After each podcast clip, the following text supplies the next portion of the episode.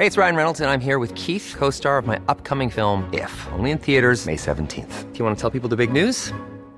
All right, I'll do it. Sign up now and you'll get unlimited for $15 a month and 6 months of Paramount Plus Essential Plan on us. MintMobile.com/switch. Upfront payment of $45 equivalent to $15 per month. Unlimited over 40 gigabytes per month. Face lower speeds. Videos at 480p. Active Mint customers by 531.24 get 6 months of Paramount Plus Essential Plan. Auto renews after 6 months. Offer ends May 31st, 2024. Separate Paramount Plus registration required. Terms and conditions apply if rated PG. Las noticias. ¿Qué tal? ¿Cómo le va? Estás a punto de escuchar. Yo soy Javier Alatorre. Las noticias con Javier Alatorre. La vamos a pasar muy bien. Comenzamos. Hola, ¿qué tal? Princesa, te quería saludar, también felicitar. No lo puedo evitar, sé que no es tu cumpleaños, pero te felicito por lo hermosa que estás. Había conocido una mujer tan centrada, tan inteligente, buena y bien educada, con forma de ser maravillosa de plano. Mi niña, tú eres toda una diosa, pero te lo confieso, entre tanta belleza hay un pequeño detalle, porque a tu dominó le hace falta una pieza. ¿Verdad? Es el Julión. Saludos al Julión Álvarez. Por ahí en redes se había viralizado que se presentó con unos chavos que estaban allí haciendo fiesta y estos se asustaron, unos chavitos, y dijeron, pues llegó aquí un señor, yo creo que nos va a regañar, y era el mismísimo Julión.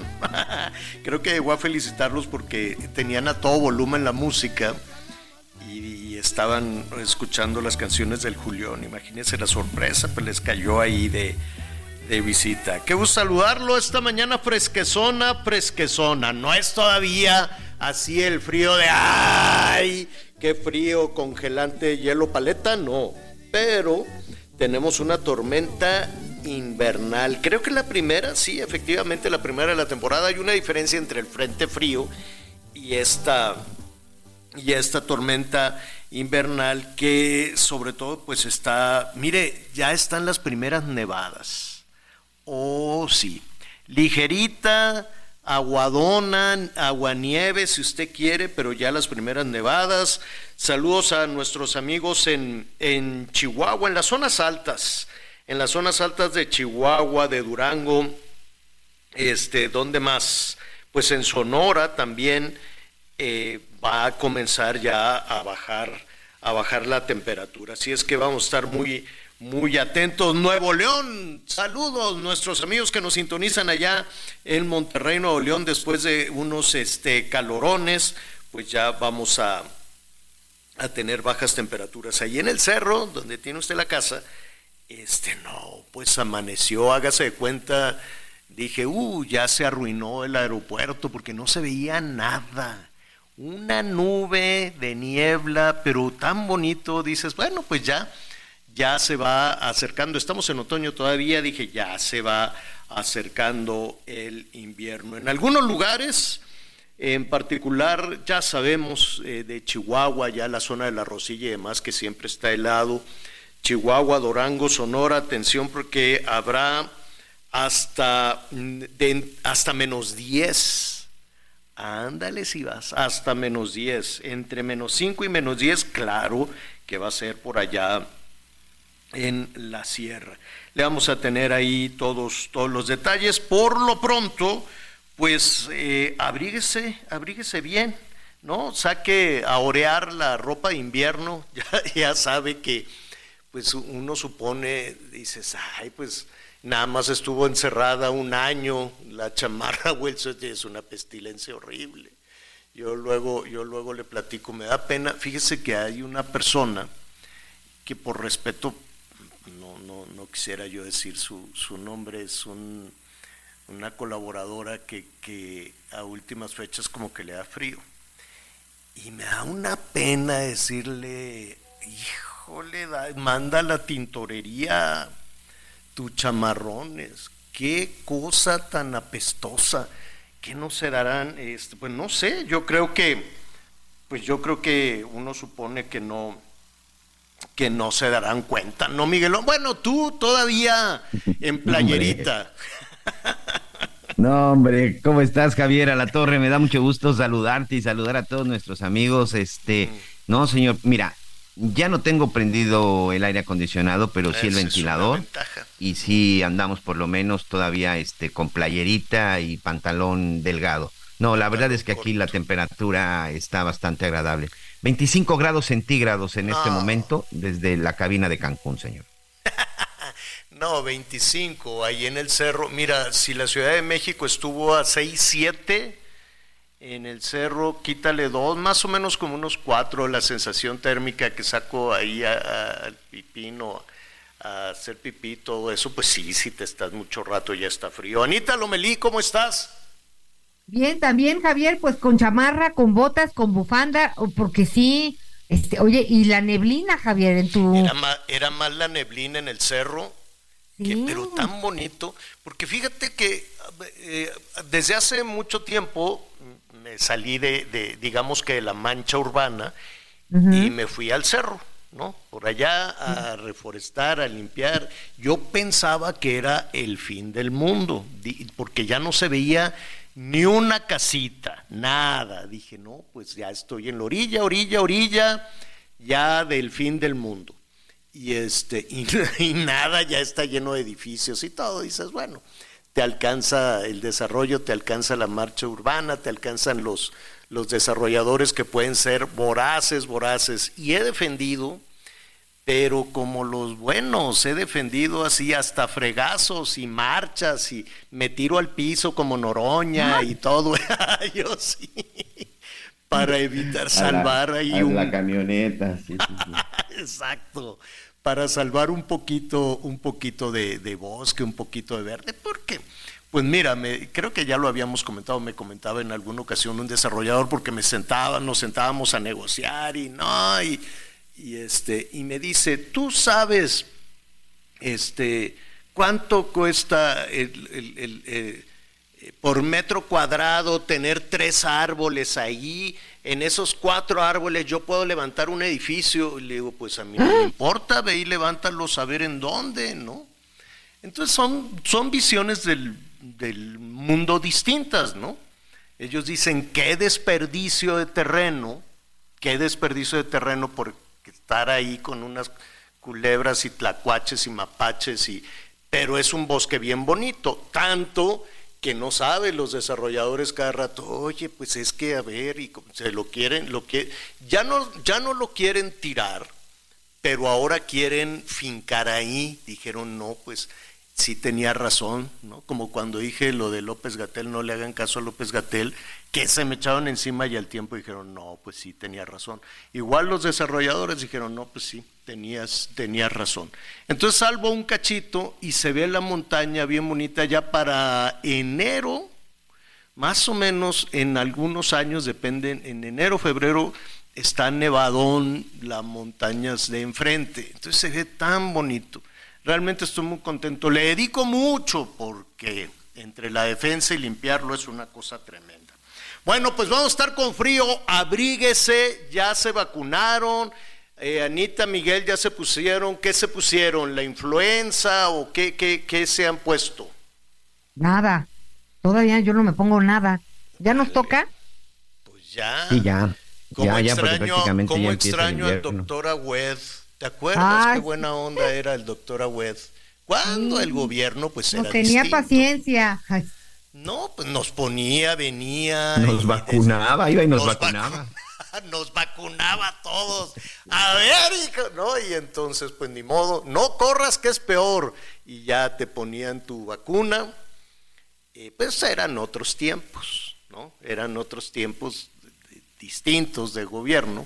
Y era muy simpático, me cae muy bien, saludos al doctor Agüez. No sé ahora quiénes son, no, pues Gatell, imagínate, ¿tú crees que Gatell te va a querer ayudar? Ya, no. Eso se acabó, ni el de salud, ni... Creo que había no sé quién era una doctora o algo, la responsable de salud de la Ciudad de México. Sí, la doctora Oliva. Buena persona, ándale, sí.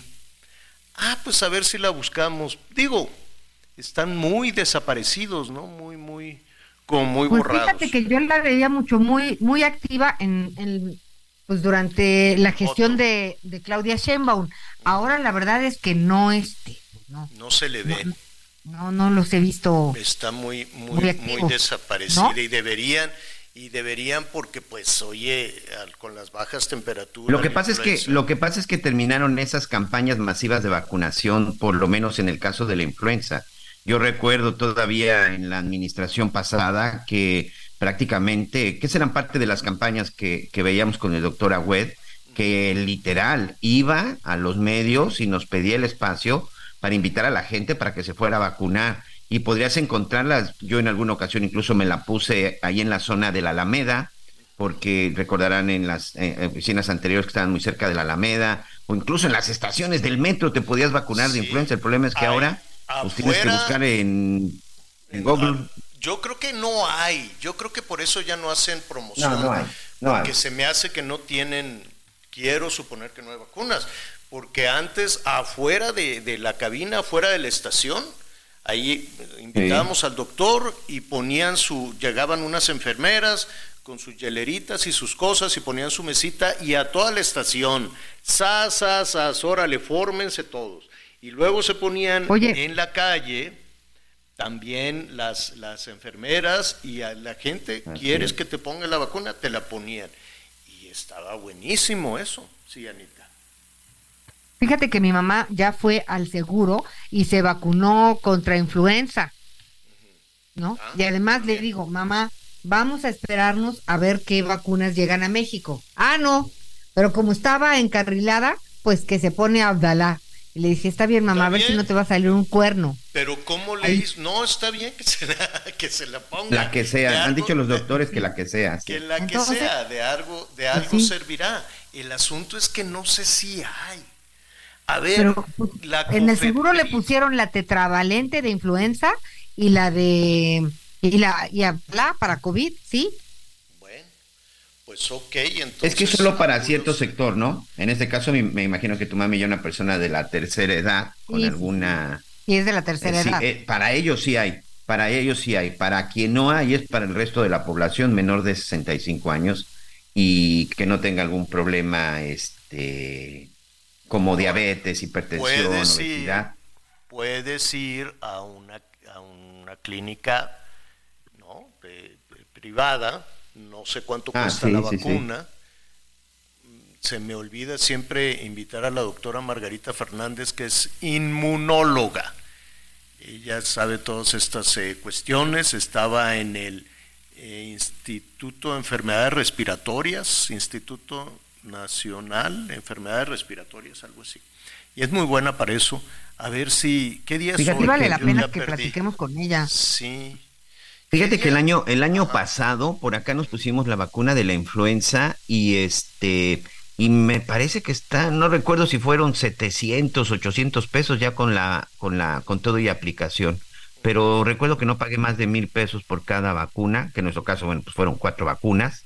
Y pero sí, en un consultorio particular, en un médico particular, 700, 800 pesos. No sé si esas las vendan en las farmacias.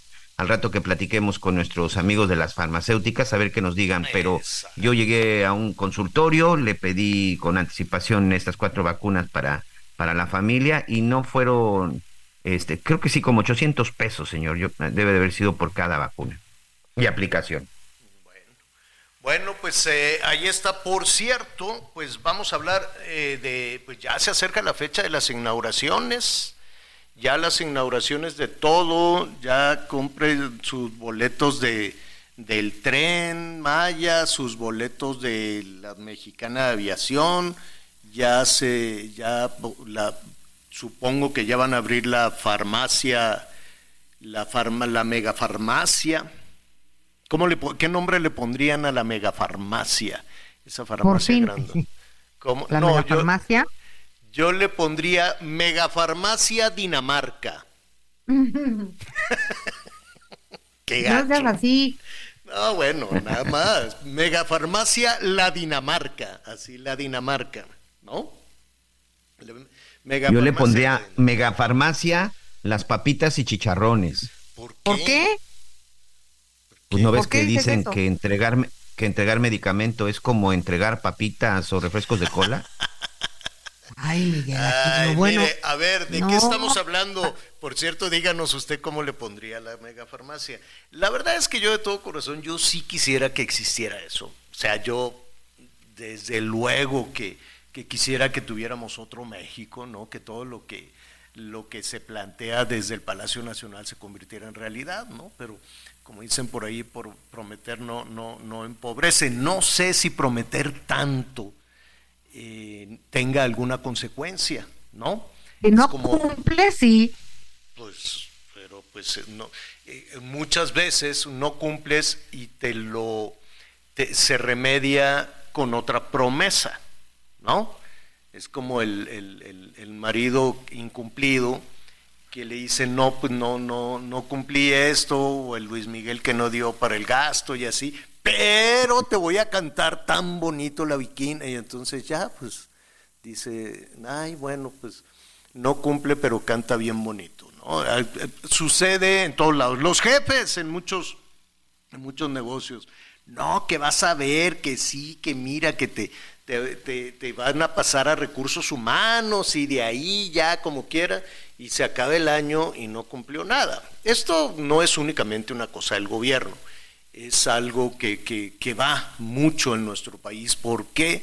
Pues no lo sé, la gente promete cosas y sabe que no las van a cumplir, ¿no? Y sabe que no las van a cumplir, el padre de familia que les dice, ¿saben qué? Prepárense porque nos vamos a ir todos a Disneylandia, y nada, ni a la feria, porque pues ya no hay feria de Chapultepec, ya eso se acabó también.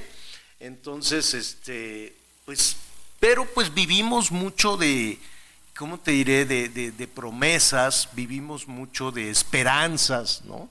La esperanza mal utilizada supongo que pueda ser contraproducente.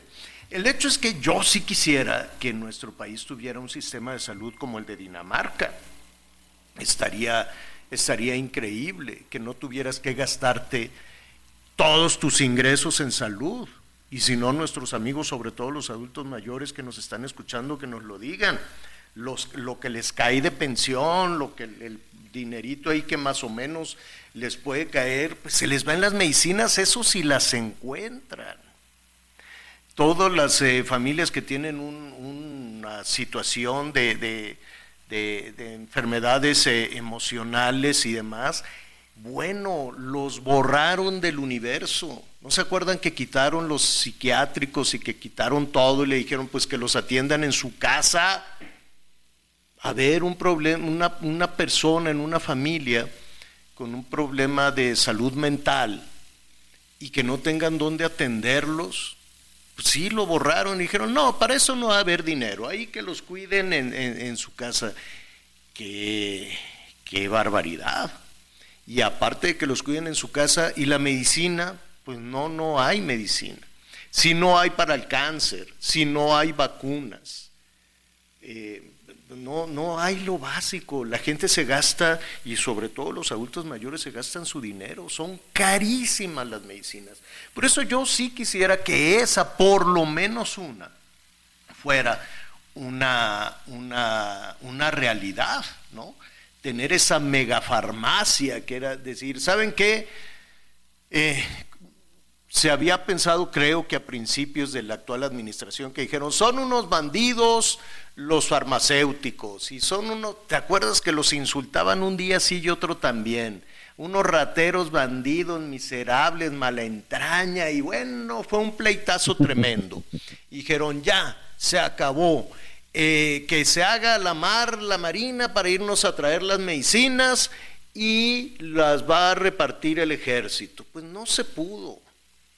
No se pudo, entonces luego viene este proyecto a un ladito del AIFA, si no me equivoco, de hacer un edificio enorme, creo que así es, corríjanme Anita, Miguel, no lo sé. Edificio no, señor, van a ser bodegas. Una planta, una bodega pues, una planta enorme, donde estén todas las medicinas del mundo, y que cualquier mexicana o mexicano que tenga necesidad de algún medicamento, de inmediato, no sé cómo, se surtirá en la megafarmacia y se lo van a entregar. ¡No, hombre!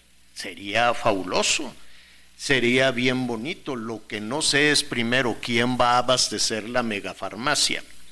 Segundo, si tiene la tecnología adecuada para almacenar, pues no sé, ya hablaremos con nuestros amigos farmacéuticos cuáles son los males que nos aquejan a los mexicanos, que deben ser diferentes a la gente de China, a la gente de la India, a la gente, ¿no? Entonces, más o menos, si se tienen esos medicamentos. ¿Y cómo le harían, por ejemplo, una persona mayor de Santiago Papasquiaro, en Durango, ahora que están bajando las temperaturas y que está la temporada de invierno, que diga, pues ya le dio neumonía aquí a doña Elvira?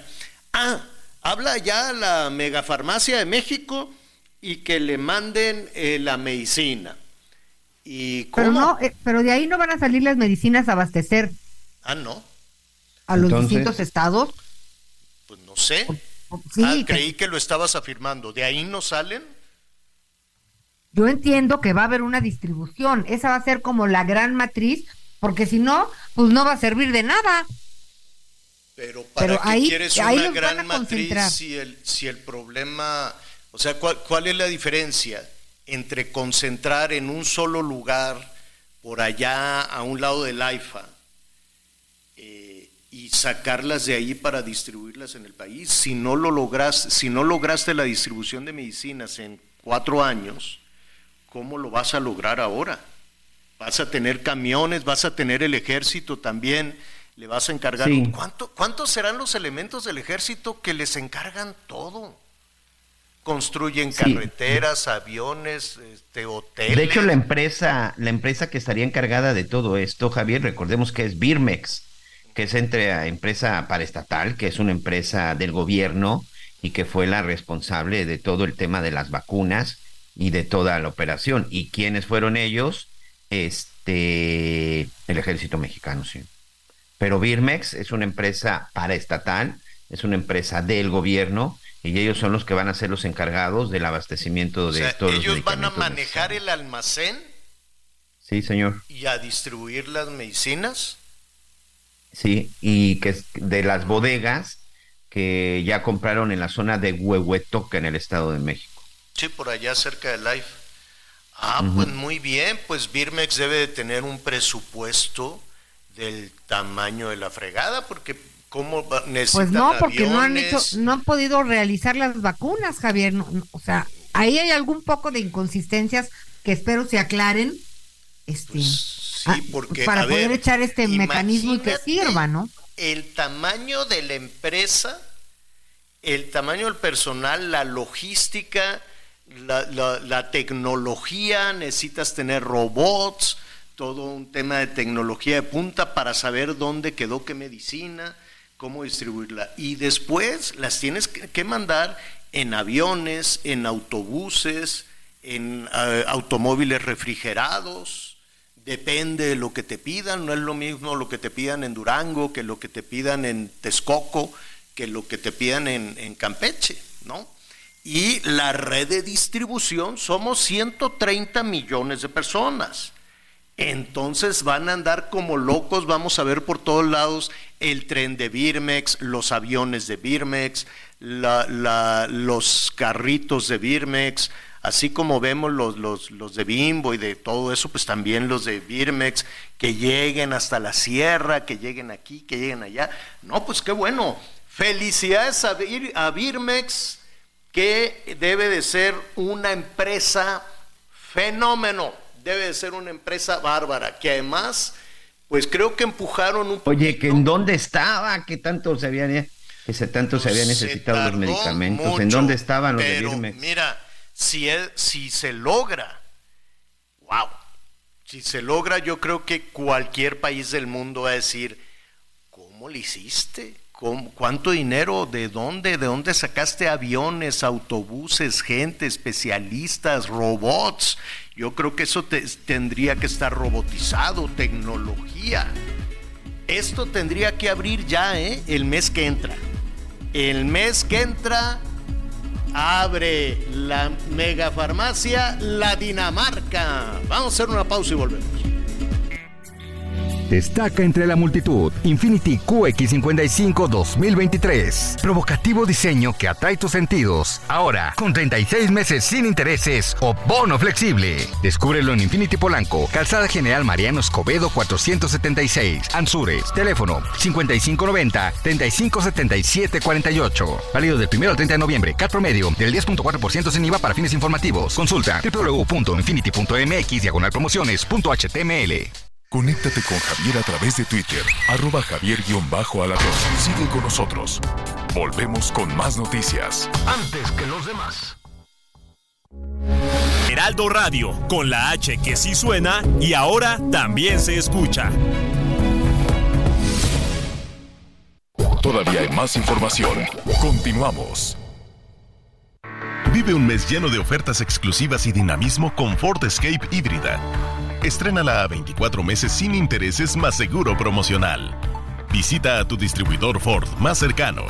Consulta términos y condiciones en Ford.mx. Vigencia del 1 al 30 de noviembre de 2023. Siente el máximo confort de un abrazo a todo tu cuerpo. Te mereces un Silly Posturpedic. Las noticias en resumen. En León, Guanajuato, asesinaron al activista Adolfo Enríquez Vanderkman y hasta el momento pues se desconoce el móvil del crimen. En los últimos años el activista se destacó por denunciar la incidencia delictiva en la ciudad a través de redes sociales. Un grupo armado mató a tiros al comandante de la Policía Municipal de Apatzingán, Michoacán, Octavio Miguel López, cuando iba rumbo a su casa tras haber salido del turno. Tras el crimen, los presuntos agresores escaparon a bordo de 2 vehículos. Hasta el momento no hay detenidos. Pobladores de San Cristóbal de las Casas en Chiapas protestaron para denunciar la impunidad en el asesinato de María Luisa Entzin, una joven indígena de 17 años que tenía un embarazo de 8 meses. Los manifestantes declararon que el esposo de la joven de nombre Diego Pérez la mató el 15 de noviembre en su domicilio. Hoy el dólar se compra en $16.65 y se vende en $17.56. Si usted padece de miopía o astigmatismo, libérese de esos lentes en OmniLáser. OmniLáser, siempre a la vanguardia de adquiriendo la última tecnología para ponerla al alcance de sus pacientes. Ahora, además del equipo Amaris, trajo desde Alemania, la Ciudad de México, el primer equipo Visumax para clínicas privadas. Marca en este momento a OmniLáser al 55 11 07 1007 para que reciba el 50% de descuento en su consulta. El equipo Visumax tecnológicamente es lo más novedoso. Es un equipo alemán que permite corregir la miopía y el astigmatismo con láser, sin el uso de navaja y evitando generar el ojo seco. Libérese de esos lentes en OmniLáser, ahora sin navajas y sin generar el ojo seco. Marca en este momento a OmniLáser 55 11 07 1007 para que reciba el 50% de descuento en su consulta. OmniLáser 55 11 07 1007.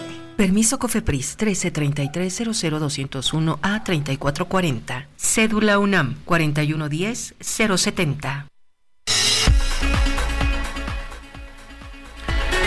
Oiga, estaba escuchando y además horrorizado, Anita, lo de esta jovencita que la mató un fulano ahí, su pareja. ¿Qué puede pasar por la mente de estos criminales?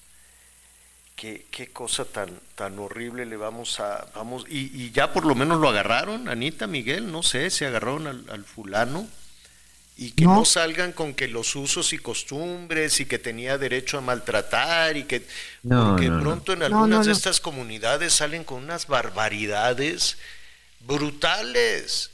Y entonces su pareja le disparó en su casa. Señor le disparó en su casa a su pareja. En pero medio de era una... el padre de la criatura o no. Qué bárbaro. Sí, en teoría sí. Es el padre, ¿no? Es Entzin. No, Entzin es la mujer, la muchachita que asesinó, y el María Luisa supuesto padre, Diego Pérez.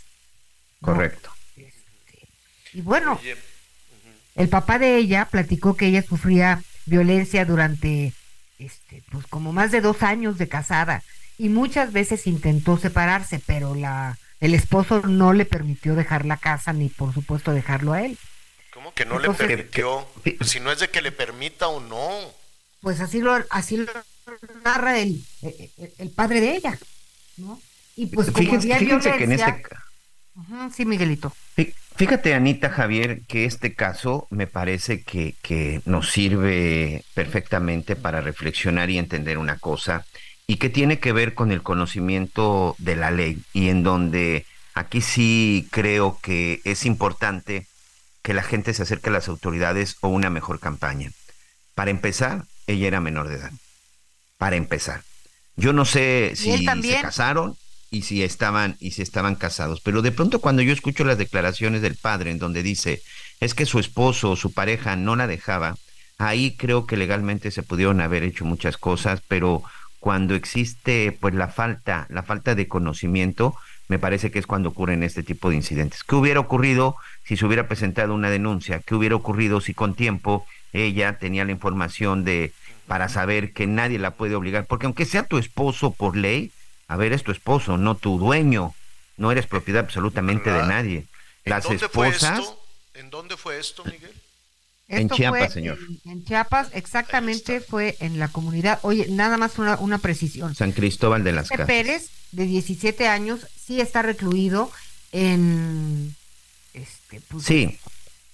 A ver, sí está detenido. Sería Crisol para menores de edad, pero sus familiares de ella temen que él salga en libertad porque creen que la denuncia, la investigación, no se hizo conforme al tema de la violencia feminicida. Total, Miguel. Y el tema es que al ser menor de edad, que lo que platicábamos hace rato, señora Alatorre, que a los 17 años, pues ya eres una persona que sabe absolutamente lo que hace y tienes la capacidad de hacer y cometer este tipo de delitos, pero pues la ley te sigue tratando como si fueras un niño, como si fueras un menor de edad. Entonces eso también es lo que en determinado momento puede suceder. Me parece que este tipo de cosas y muchas otras, como la que vamos a abordar también del caso de este joven que pues literal le prendieron fuego otros personajes que también son menores de edad, me parece que es momento de reflexionar acerca de la edad penal o sobre todo pues de cómo sancionar a un menor. Y si alguien a los 16 o 17 años de veras es un niño que no sabe lo que está haciendo, señor. Hay cosas que ya tenemos que hablar con muchísima mayor seriedad. Entre otros, la edad de los criminales, la edad de los delincuentes, de los asesinos, de los narcotraficantes, de todos estos agresores.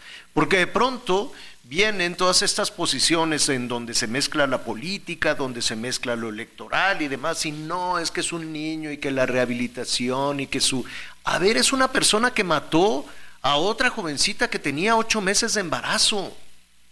A ver... Y lo vamos a tratar para que salga libre dentro de 1 año o que salga libre en 6 meses y que digan, no, es que lo vamos a llevar a que hable con sus abuelas y le diga, a ver, si te casas no andes matando a las mujeres. ¿Qué es eso?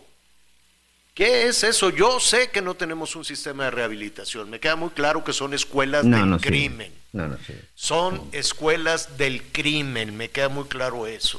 Pero porque son escuelas del crimen, entonces los vamos a dejar que sigan cometiendo. ¿En cuántas ocasiones han detenido a bandidos, a rateros, a secuestradores? Y resulta que cuando revisan la ficha, pues ya tenían 5 ingresos, 10 ingresos, 15 ingresos, y tienen 17, 18, 19 años. Y han entrado más de 10 veces a la cárcel y así como entran, salen. Y ahí va la mamá, y ahí va el papá, mi muchacho, nada más sale y roba. ¿Qué es eso? A ver, vamos a tratar también hoy un caso terrible de un muchacho que creo que sí podemos decir su nombre, se llama Cristian Carranza, porque bueno, pues su papá también, el papá está, bueno, verdaderamente desesperado. A este muchacho lo agredieron otros 2 muchachos. No sé la edad que tienen los agresores, Miguel, tú sabes más de ese caso. lo rociaron con gasolina, independientemente de qué pasó, de qué sucedió, de si era bullying o era maltrato o eran chantajes, presiones, amenazas, lo que fuera. Dos jóvenes criminales, independiente, porque de pronto la palabra joven parecería como una disculpa, no decir, pues es que era un joven que no sabe. No, sí saben perfectamente bien lo que están haciendo. Lo saben perfectamente bien. Desde que fueron por la gasolina, desde que buscaron al muchacho, lo rociaron con gasolina las piernas, los genitales y le prendieron fuego, gasolina. Le prendieron fuego. Además, este pobre muchacho, dicen que el papá, pues, que sufría de bullying, y muchas veces el papá, ¿qué más puede hacer en una escuela? ¿Quién lo puede escuchar? Y resulta que, pues es que como sufría de bullying, pues por eso. Y ya nada más. Y aparte el martirio, de aquí a que el muchacho pudo llegar a su casa, todo quemado, los genitales quemados, las piernas quemadas, todo quemado. Llega a la casa, en un grito de dolor quemado, pues lo suben a un carrito y ahí van a buscar un hospital. Lo llevan a un privado. Hospitalito privado. No, pues sabes qué, pues tienes que depositar este dinero y que, a ver, tu seguro. No, pues no tengo seguro, no sé. La cosa es que el hospital le dijo, no, si no tienes dinero no te atiendo. ¿Qué? El seguro no lo cubría, correcto. ¿Qué? Pero a ver, por humanidad, le dan los primeros auxilios y ya después lo despachas. No, pues como no te alcanza y como el seguro no te alcanza, pues no te voy a atender. Válgame Dios, que esto está peor que la farmaciota. No, pues no. De ahí a otro, eran dos del Seguro Social. Fueron tres, sí, exacto. Fueron tres en total, uno privado y dos del Seguro Social. En Texcoco, señor, en el Estado de México empezó todo.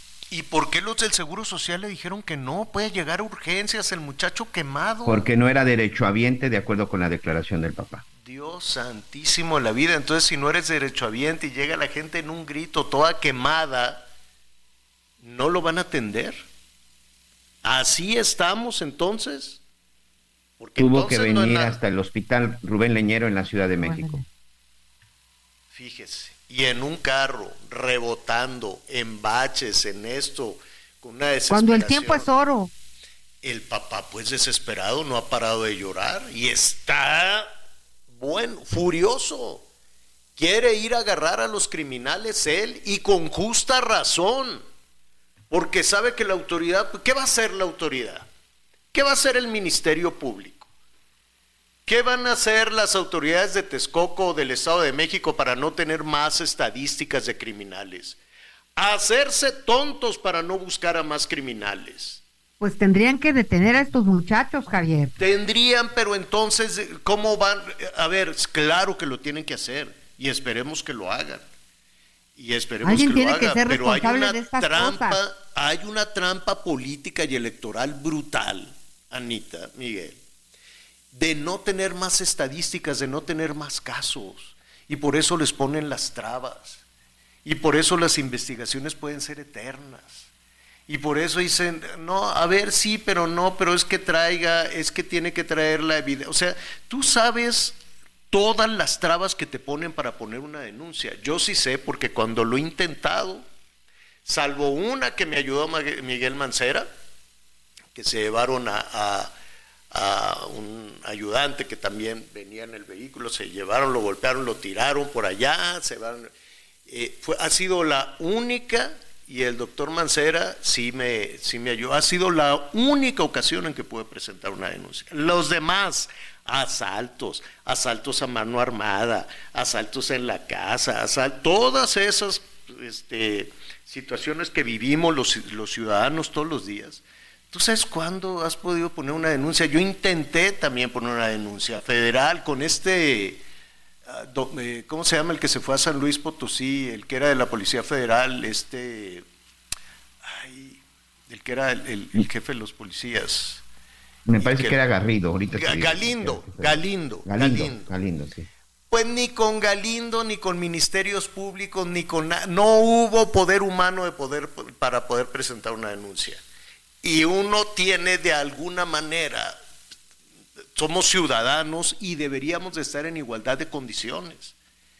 Pero de alguna manera puede decir, oye Galindo, oye jefe de esto y del otro, este papá desesperado, ¿quién hijos de la fregada lo va a escuchar? Lo primero es que su muchacho sobreviva. ¿Y cómo va a sobrevivir? Con todo quemado. Tiene todos sus genitales y hasta, todo es una cosa. Y las piernas. Uh-huh. Y las piernas. Son los horrores de nuestro país. Uno que mata a la muchacha y estos, y de pronto andamos viendo como que no sucede, y andan todos en campaña diciendo, sí, a esto le vamos a dar continuidad, a la violencia. Solo México y Ucrania tienen drones explosivos de ese tamaño. Solo México y Ucrania, que está en guerra. Ahí en Guerrero y en Apatzingán, que por cierto mataron al de la policía, son los dos únicos lugares en el mundo, y aquí lo normalizamos. Ah, pues es que era un dron que fueron y lo echaron en una escuela porque se están ahí dividiendo el mercado y que tal. ¿Por qué Guerrero está así?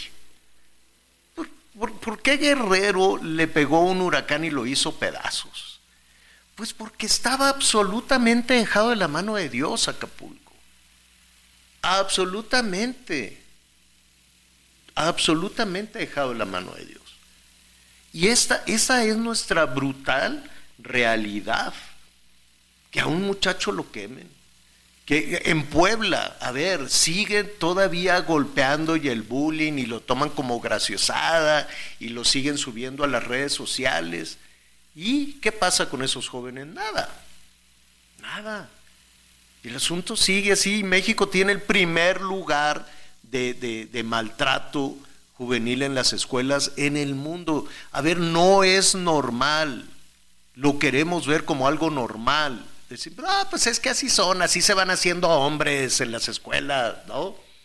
Y así las muchachas no se dejan tampoco y se ponen unas desgreñadas y unas golpizas. Eso pasa en México. No crea que pasa en todo el mundo. Sí hay bullying, sí lo hay en Estados Unidos, hay acá, hay delincuentes juveniles en Estados Unidos, sí los hay, pero ¿sabe qué? Los meten a la cárcel y pueden incluso estar condenados a muerte y tienen 17, 18 años. Y no se andan con estas cosas de que es que en la Cámara de Diputados, porque fulanito, que quiere. No, a ver, la ley es la ley y hay que aplicarla. ¿Cuál es el problema? Que aquí ya no necesitamos más leyes, aquí lo que necesitamos es que se apliquen. Entonces, pues veremos en qué quedó el caso de este muchacho, qué tragedia que lo fueron rechazando hospital en hospital. Sí, fíjate que ahorita de hecho estamos tratando de comunicarnos con el padre, parece que está en el interior del hospital, porque ahorita pues está entre el hospital y la fiscalía y pues tratando de que alguien le haga caso, porque increíblemente el ataque se dio en el interior de una escuela, es una escuela técnica para mecánicos en donde Cristian, de 18 años, asistía los sábados a tomar clases de mecánica, especialmente de motocicletas, Javier. De hecho, él quería ser, o quiere ser, porque lo va a lograr sin duda, quiere ser mecánico de motos, pero no tiene una moto. Todos sus compañeros, todos con quienes compartía estas clases los sábados en esta escuela en la zona de Texcoco, pues resulta que todos tienen una moto, y precisamente ese fue el motivo del bullying que él sufría. Al no tener una moto, pero querer ser un mecánico de estos vehículos, pues fue cuando lo empezaron a molestar y fue precisamente cuando empezaron a subir las burlas, cuando empezaron a subir incluso los ataques hasta que se cometió esta agresión. Él hoy está ya en un hospital, él fue trasladado de un lugar a otro. Esta escuela tiene un seguro de gastos médicos solo por 50,000 pesos, por eso fue que el hospital privado pues no los quiso recibir porque sabían que las lesiones que él tenía por mucho iban a rebasar ese presupuesto de 50,000 pesos. Después, de acuerdo con la declaración del padre, todo esto es de acuerdo con la declaración del papá, con quien la intención era platicar en este momento, pero insisto, pues se encuentra ahorita en una de las diligencias y preguntando pues cómo está su hijo. El hecho es de que el señor René, con quien teníamos esta entrevista, pues él ha declarado pues que en el otro hospital que pertenece al Instituto Mexicano del Seguro Social, supuestamente no los quisieron recibir porque no eran derechohabientes. Hasta que finalmente se le dio la atención en el hospital Rubén Leñero, si no me equivoco también en las próximas horas, si no es que también es parte de lo que está sucediendo, iba a ser trasladado de nuevo a un hospital del Estado de México, sobre todo para la cercanía con la familia, porque también ese es otro tema, Javier, que de pronto, pues cuando estás atendiendo a un enfermo y no eres del municipio o de la zona, claro, pues todo eso se complica. Entonces, claro, el señor René Carranza, lo último que sabe es que está delicado, es que dicen que su hijo está estable pero delicado, pero aquí lo más grave, no se tienen identificados a los responsables. La escuela no ha entregado la información pertinente para saber quiénes fueron los dos criminales, porque no le podemos llamar de otra forma, que le prendieron fuego a este chavo. ¿Quién fue el que le roció el pantalón de gasolina y quién fue el que le acercó el encendedor prendido, señor? Ahora, una cosa, si me permiten, sí entiendo que pues tendría que ser un hospital que les quedara cerca, porque si no, pues además los gastos se triplican, pero también tendría que ser un lugar en donde realmente tienen el conocimiento y todo lo necesario para atender quemaduras de este tipo. Sí, pero una emergencia en lo que lo trasladas con un especialista, hay fundaciones. La emergencia, yo espero, lo tendría que haber recibido cualquiera. Me refiero ahorita que lo quieren cambiar al Estado de México, pues no sé a dónde lo puedan llevar, que el niño vaya a estar bien atendido. Claro, y sí, hay fundaciones que seguramente serán cargo, que atienden más a niñas y a niños quemados, pero pues a este jovencito, exactamente, esperemos que también lo puedan auxiliar, lo puedan ayudar. Sí, nuestros amigos están participando también muy enojados. Juana Montiel de Iztapalapa nos dice: estoy muy enojada con lo que le pasó a este muchacho. Yo pensé que con lo de la niña que murió ya habíamos aprendido, la niña esta del bullying, ¿se acuerdan? Que sí metieron a la cárcel, o bueno, por lo menos está internada, no sé si en la cárcel, sí, la responsable está en la cárcel, señor, de la golpiza. Dice, sí, yo pensé que con lo que la niña que murió ya habíamos aprendido y veo tristemente que no, ojalá detengan a estos muchachos. Y desde Cancún, Armando Robles dice: buenas tardes a todos, gracias Armando. Dice: cualquier institución médica, sea pública o privada, tiene la obligación de darte atención de emergencia para estabilizarte, independientemente de si eres o no derechohabiente. Eso aparece en el diario oficial y nos dice así con mayúscula: tienen esa obligación. Ya después lo pueden trasladar a donde sea. Y es que además de que esté publicado en el diario oficial, de que sea una ley, yo creo... Anita, Miguel, Armando, que se ha comunicado con nosotros, es por humanidad, es para poder encontrar el centro otra vez que hemos perdido, es por humanidad. No podemos vivir en medio de esa violencia. ¿Y sabes por qué lo hace? ¿Por qué lo hicieron estos chavos? Porque primero... porque tienen la certeza de que no les va a pasar nada, ¿no? Antes que otra cosa se suceda. Y eso se llama impunidad. Tienen la certeza de que no les va a pasar nada. Y segundo, claro que quieren que se sepa en su escuela quiénes son ellos, por el mensaje que están mandando. Y si no, ¿por qué la escuela no ha dicho nada? ¿A poco la escuela no tiene un control de sus alumnos y no sabe? No, la escuela tiene una responsabilidad 100%. Sucedió en sus instalaciones. ¿Qué estaban pasando? Aunque hubiera sucedido a 100 metros, aunque hubiera sucedido, ¿a poco la escuela no sabe quiénes son? Bueno, sí te voy a poner... La escuela sí sabe. A ver, recordemos el caso precisamente de la chica de Teotihuacán, de esta niña de 14 años que murió golpeada por su compañera y que la directora dijo, a nosotros, literal, esto ya fue pasando la puerta, ya no es mi responsabilidad. Y la directora solamente la cambiaron de escuela, simplemente la quitaron de ahí y se acabó. Pero me parece que es de las gravedades. Tenemos que ir a una pausa, señor. Hacemos la pausa y volvemos con sus comentarios. Descubre un SUV de lujo que lo tiene todo, Infiniti QX50. Ahora, con 36 meses sin intereses o bono flexible. Descúbrelo en Infiniti Pedregal, Avenida Insurgente Sur 1355, Jardines del Pedregal. Teléfono 5555-285344. Válido del 1 al 30 de noviembre, CAT promedio del 10.4% sin IVA para fines informativos. Consulta www.infiniti.mx/promociones.html. Conéctate con Miguel Aquino a través de Twitter, @Miguel Aquino. Toda la información antes que los demás. Ya volvemos. Heraldo Radio, con la H que sí suena y ahora también se escucha. Lo mejor de México está en Soriana. Lleva pollo entero fresco a $28.90 el kilo. Martes y miércoles del campo de Soriana. A noviembre 22. Aplica restricciones. Este año el corazón morado y amarillo de los mexicanos late más fuerte que nunca.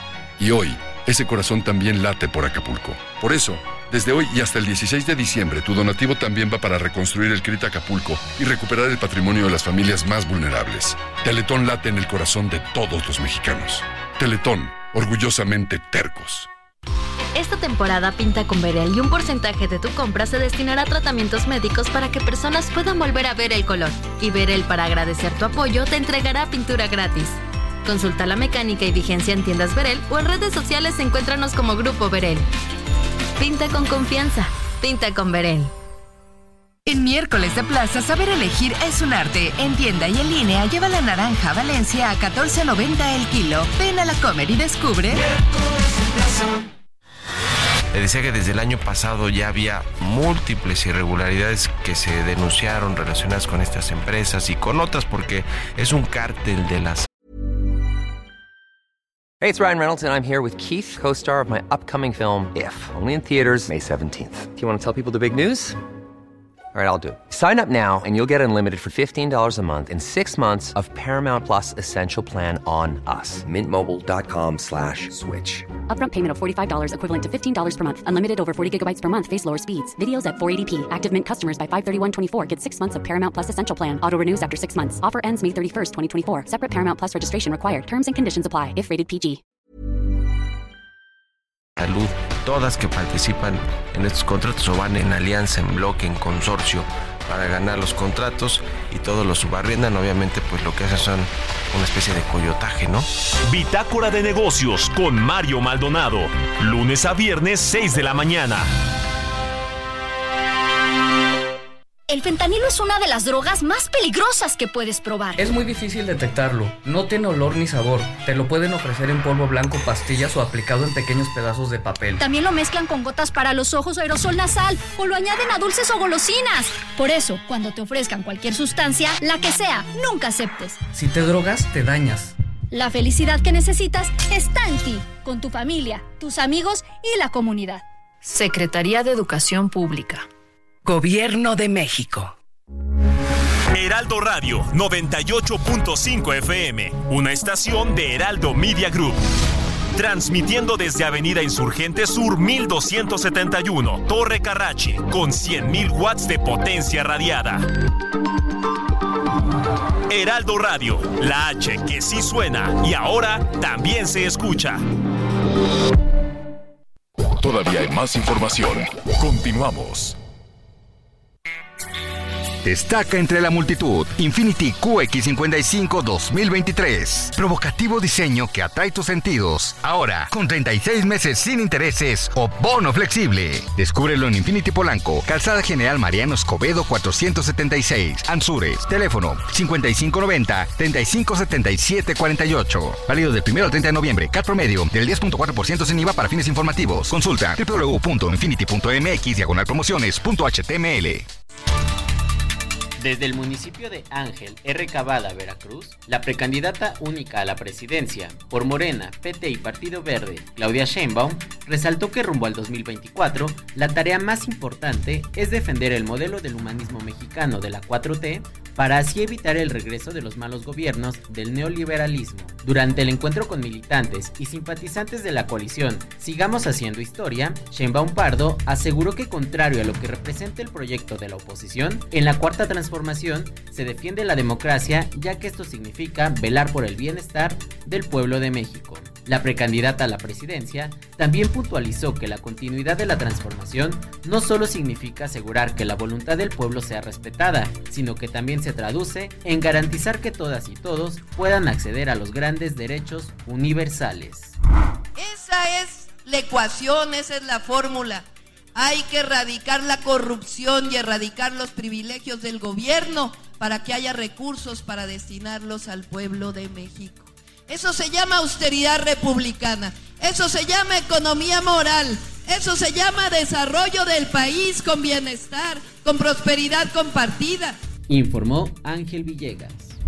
Finalmente, el día de ayer, a través de redes sociales, es decir, sin permitir cuestionamientos ni por parte de integrantes de colectivos ni tampoco de representantes de medios de comunicación, fue presentado el nuevo protocolo de búsqueda de personas desaparecidas. El mensaje fue presidido por el fiscal estatal Luis Joaquín Méndez Ruiz, quien estuvo acompañado de la fiscal especial en personas desaparecidas Blanca Jacqueline Trujillo Cuevas y el comisionado de búsqueda de personas en el estado Víctor Hugo Ávila Barrientos. Expuso el fiscal que este protocolo se derivó de un ejercicio de gobernanza, en donde sí se tuvo una reunión con los colectivos. Sin embargo, al salir de esta misma, los propios colectivos informaron que no quedaron conformes porque la autoridad no les escuchó. Además, el día de ayer, al menos dos colectivos de los que participaron, el colectivo Luz de Esperanza, criticó la forma en que se excluyó la opinión y experiencia en la búsqueda en campo. También, desde el colectivo Madres Buscadoras de Jalisco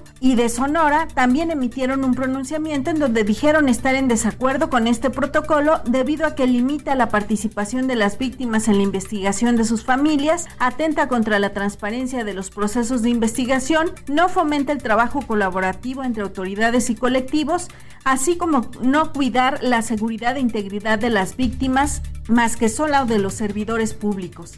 Desde Guadalajara, Mayeli Mariscal, Heraldo Radio. Descubre el soporte ideal para un sueño saludable toda la noche. Te mereces un Silly Posture Pedic. Bueno, muy bien. Gracias por sus llamadas, sus comentarios. Y pues sí, muchas personas, a propósito de esta frente frío que hemos tenido, ya van 11, pero no baje la guardia porque pues en realidad son alrededor de 50. Y bien, una temporada es normal, pues, que bajen las temperaturas, comenzar a tener temperaturas de menos 5, de menos 10 en las zonas altas de Chihuahua, de Durango sobre todo, y vaya, estamos por terminar el otoño. Hay que cuidarse, eso sí, ¿no? Apelar al sentido común, ya sabemos cómo nos debemos de cuidar y sobre todo, pues, reforzar un poco nuestra salud. Sí hay algunas dudas respecto a la vacuna de la influenza, cómo ponerla, de que no ha sido una campaña tan generosa como la hemos vivido en ocasiones anteriores, en gobiernos anteriores, pues no. Se batalla para conseguir la vacuna, probablemente acérquese a su centro de salud. No es tan sencillo como en gobiernos anteriores, que en cualquier lado se ponían las autoridades sanitarias para poder aplicar la vacuna de la influenza. Se puede acercar a una clínica privada, a a un consultorio, a un hospital privado, sí, también, ¿no? Pero también queremos tener la certeza de que se tenga suficiente. Y nos están preguntando, bueno, ¿y qué pasó con la vacuna del COVID? Y por eso, pues vamos a platicar en este momento con Pascual Feria, Antonio Pascual Feria, presidente de la Asociación Nacional de Farmacias de México, a quien nos da mucho gusto saludar siempre. ¿Cómo estás, Antonio? Muy buenas tardes. Buenas tardes, Javier, como siempre, Yanita, a la orden. Oye, ya ha pasado un tiempo, quiero suponer que es un poquito más de un mes, de que la COFEPRIS dijo, pues muy bien, ya vamos a palomear algunas de las vacunas contra el COVID-19, por lo pronto la de Pfizer y Moderna. ¿Y luego qué pasó? ¿Ya la podemos comprar? ¿Ya la van a distribuir en las farmacias, en los hospitales? ¿En qué nos quedamos?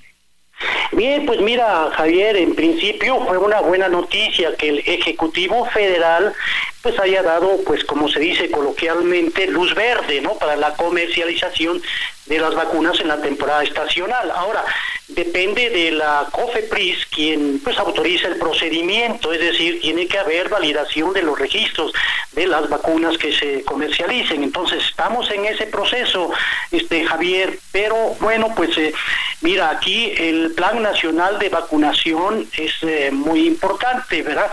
Pero el sector privado siempre ha entrado como complemento, pues para pues ayudar, ¿verdad?, en esta tarea. La temporada estacional, y como bien lo señalabas, va a haber incidencia en las vías respiratorias, tanto en influenza como en COVID, ¿verdad? De manera que es una buena decisión el hecho de que entre el sector privado en complemento, pues, ¿no?, para este escenario que sí, en el que ya iniciamos, Javier. Oye, Antonio, que, de acuerdo a tu experiencia, desde luego, en la Asociación Nacional de Farmacias de México, tu contacto con especialistas, con médicos, con doctoras, en fin, algunas personas nos preguntan, oiga, pues yo ya me vacuné 2 veces, 3 veces, me dio COVID, ya conocemos un poco más del COVID, conocemos un poco más, ya el nerviosismo y el avanzar hacia lo desconocido de alguna u otra manera lo hemos superado. A lo que voy, si alguna persona tiene ya 2 o hasta 3 dosis de vacuna y superó ya el COVID, que quiero suponer que es mucho más leve que al principio, no quisiera yo frivolizar ni hacer que la gente baje la guardia, pero ¿es necesario aplicar otra vacuna? Qué buena pregunta y comentario que nos lleva a la reflexión, Javier. Qué bueno que lo señalas. Por supuesto que ya tenemos un antecedente de protección con las vacunas aplicadas, ¿no? Pero recuerda, Javier, que cada año el virus es inteligente y van mutando, van cambiando. Por eso las dosis de refuerzo tienen que darse, es decir, cada año, como en influenza y ahora en COVID, vamos a tener la necesidad de aplicarnos las nuevas vacunas para complementar esa protección. Es decir, sí nos ha ayudado las vacunas en el pasado, pero pues reitero, cada año va a haber pues mutaciones en los virus, de ahí que tenemos que estar en esa línea. Es decir, sí es necesario que se vacune la población, Javier. Oye, pero entonces si es necesario vacunarse, ¿no le ayudaría al gobierno federal a acelerar los trámites burocráticos de COFEPRIS y evitar una situación pues caótica de nueva cuenta? Por supuesto, tienes toda la razón, es decir, por eso el sector privado y desde siempre ha entrado en forma, para los programas institucionales en forma de complemento, de ahí que el sector médico, el sector hospitalario y también las farmacias Pues vamos en ese carril, Javier, y tienes toda la razón. Estamos en espera de que la COFEPRIS ya determine ya el procedimiento para que se participen. Te doy un dato, Javier, mira, en la red de farmacias de nuestro país solamente el 38% van a estar calificadas para para la comercialización de las vacunas. La Anafarmexa está haciendo esfuerzos para que esta cobertura se amplíe pues a las demás farmacias, de manera que... ¿Y por qué solo 38 y no 50 o 100%? Porque se requiere una serie de requisitos. En primer lugar, tiene que haber una autorización para el manejo de biológicos, y eso implica una red de frío especializada. De ahí que también el personal que participe también tiene que ser calificado. De manera que en ese sentido, mira, la Anafarmex está haciendo esfuerzos para ampliar esta cobertura, pero pues cumpliendo los requisitos que la propia COFEPRIS establece, ¿no? Claro. De manera que en ese carril vamos también, Javier, y tienes toda la razón, se tiene que ampliar la cobertura de apoyo, Javier. Y desde tu opinión, ¿sí quiere la COFEPRIS o está deteniendo la autorización? No, sí hay buena disponibilidad, ¿no? De hecho, bueno, pues el propio Ejecutivo Federal dio la pauta, ¿no? De manera que la COFEPRIS va en esa dirección. Y tiene que haber también el procedimiento para la validación de las vacunas. Pero no hay una fecha. Todavía no, fíjate, o sea, todavía no estamos. Ya ves que en diciembre se va a inaugurar todo. Pues yo dije, pues también en diciembre nos van a poder poner las vacunas del COVID, pero no hay una fecha. Sí. Tiene razón, estamos en la víspera ya, es de un momento a otro ya se puede anunciar ya la participación del sector privado. Qué buena noticia, que eso sería muy, muy, muy buena noticia. Aprovechando que estamos en esta conversación contigo, estamos platicando con Antonio Pascual Feria, presidente de la Asociación Nacional de Farmacias de México. También en diciembre, pues se anuncia esta enorme farmacia, esta mega farmacia, para pues ya acabar con todos los el desabasto de medicinas. ¿Tú qué opinas primero? ¿Va a jalar? ¿Esa es la solución? ¿Tiene Birmex? Pues yo me imagino que tienen un presupuesto enorme para poder trasladar en cuestión de 24 horas, como se anunció desde Palacio Nacional.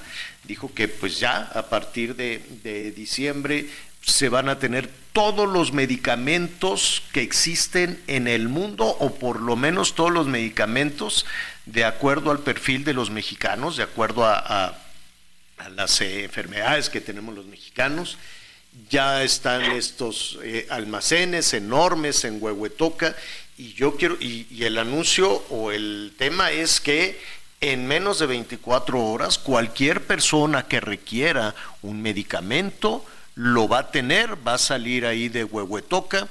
Y Birmex, pues con una capacidad impresionante de distribución, lo llevará quien lo necesite. Digo, qué bonito, pues bien, está padrísimo. ¿No? Sí, Javier, tiene un buen propósito, ¿eh? Es decir, este fenómeno del desabasto, hay que atenderlo, de manera que este es un buen propósito. El CEFEDIS, el Centro Federal de Distribución de Medicamentos e Insumos para la Salud, bueno, pues contempla ese objetivo, ¿verdad? Y además, como bien lo señalas, Javier, que en 24 horas toda la red de farmacias institucionales, ante el requerimiento de un posible desabasto, pues sea atendido, y eso es bueno para la población, los usuarios también, sí, ¿no? Claro. De manera que, bueno, eso hay que darle también una buena calificación, es decir, va en esa orientación.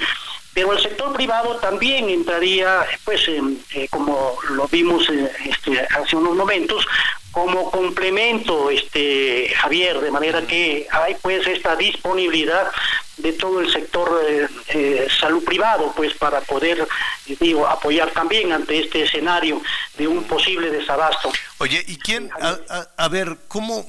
Ayúdanos a imaginar, ese es un área, somos 130 millones, un poco más de mexicanos, debe de ser un área enorme, con una tecnología de punta, con robots para el almacenaje, con sistemas de frío, con toda la cuestión, como decías tú, el manejo de biológicos, el manejo de sustancias, ¿no? Que no se la roben, que no lleguen luego los malosos para ir a hacer tachas y cosas y demás. Y de ahí, pues yo me imagino que Birmex tiene trenes, camiones, autobuses, camionetas, aviones, digo, me imagino una logística brutal. Sí, claro. ¿Es razón, posible? ¿Eso en un mes ya? Mira, es factible, toda la tecnología que ya existe es factible que se aplique, es decir, hay pues una automatización entonces en estos centros de almacenamiento. Por ejemplo, en el sector privado tenemos toda una infraestructura para ello, pero ante esta mega farmacia, este mega almacén, pues va a ser acopio también de todos estos elementos tecnológicos que hay. Y como bien señalabas, ¿qué se necesita en 24 horas? Se necesita también tener un esquema de surtimiento expedito, ¿no? Antonio, entonces, ¿será posible? ¿Será verdad? Pues mira, está el centro cercano a pues esta infraestructura aeroportuaria que se tiene, ¿verdad? De manera que pues yo entiendo y creo que así va a ser, es decir, para lugares inclusive remotos, pues va a ser necesario que vaya vía aérea, ¿no? A ver, yo recuerdo, sí. perdón que te interrumpa, cuando vino aquel conflicto hace ya 3 años o más, poco antes de la pandemia, que bueno, se les fueron encima a los laboratorios, a la industria farmacéutica, a las empresas distribuidoras, y bueno, les dijeron de todo, estuvo muy feo, les dijeron de todo. Y decían, no, pues vamos a ir a comprar las medicinas a Rusia, y las vamos a ir a comprar a la India, y las vamos a ir a comprar a todos lados, y ahí va la Marina con sus barcos y va a traer todo.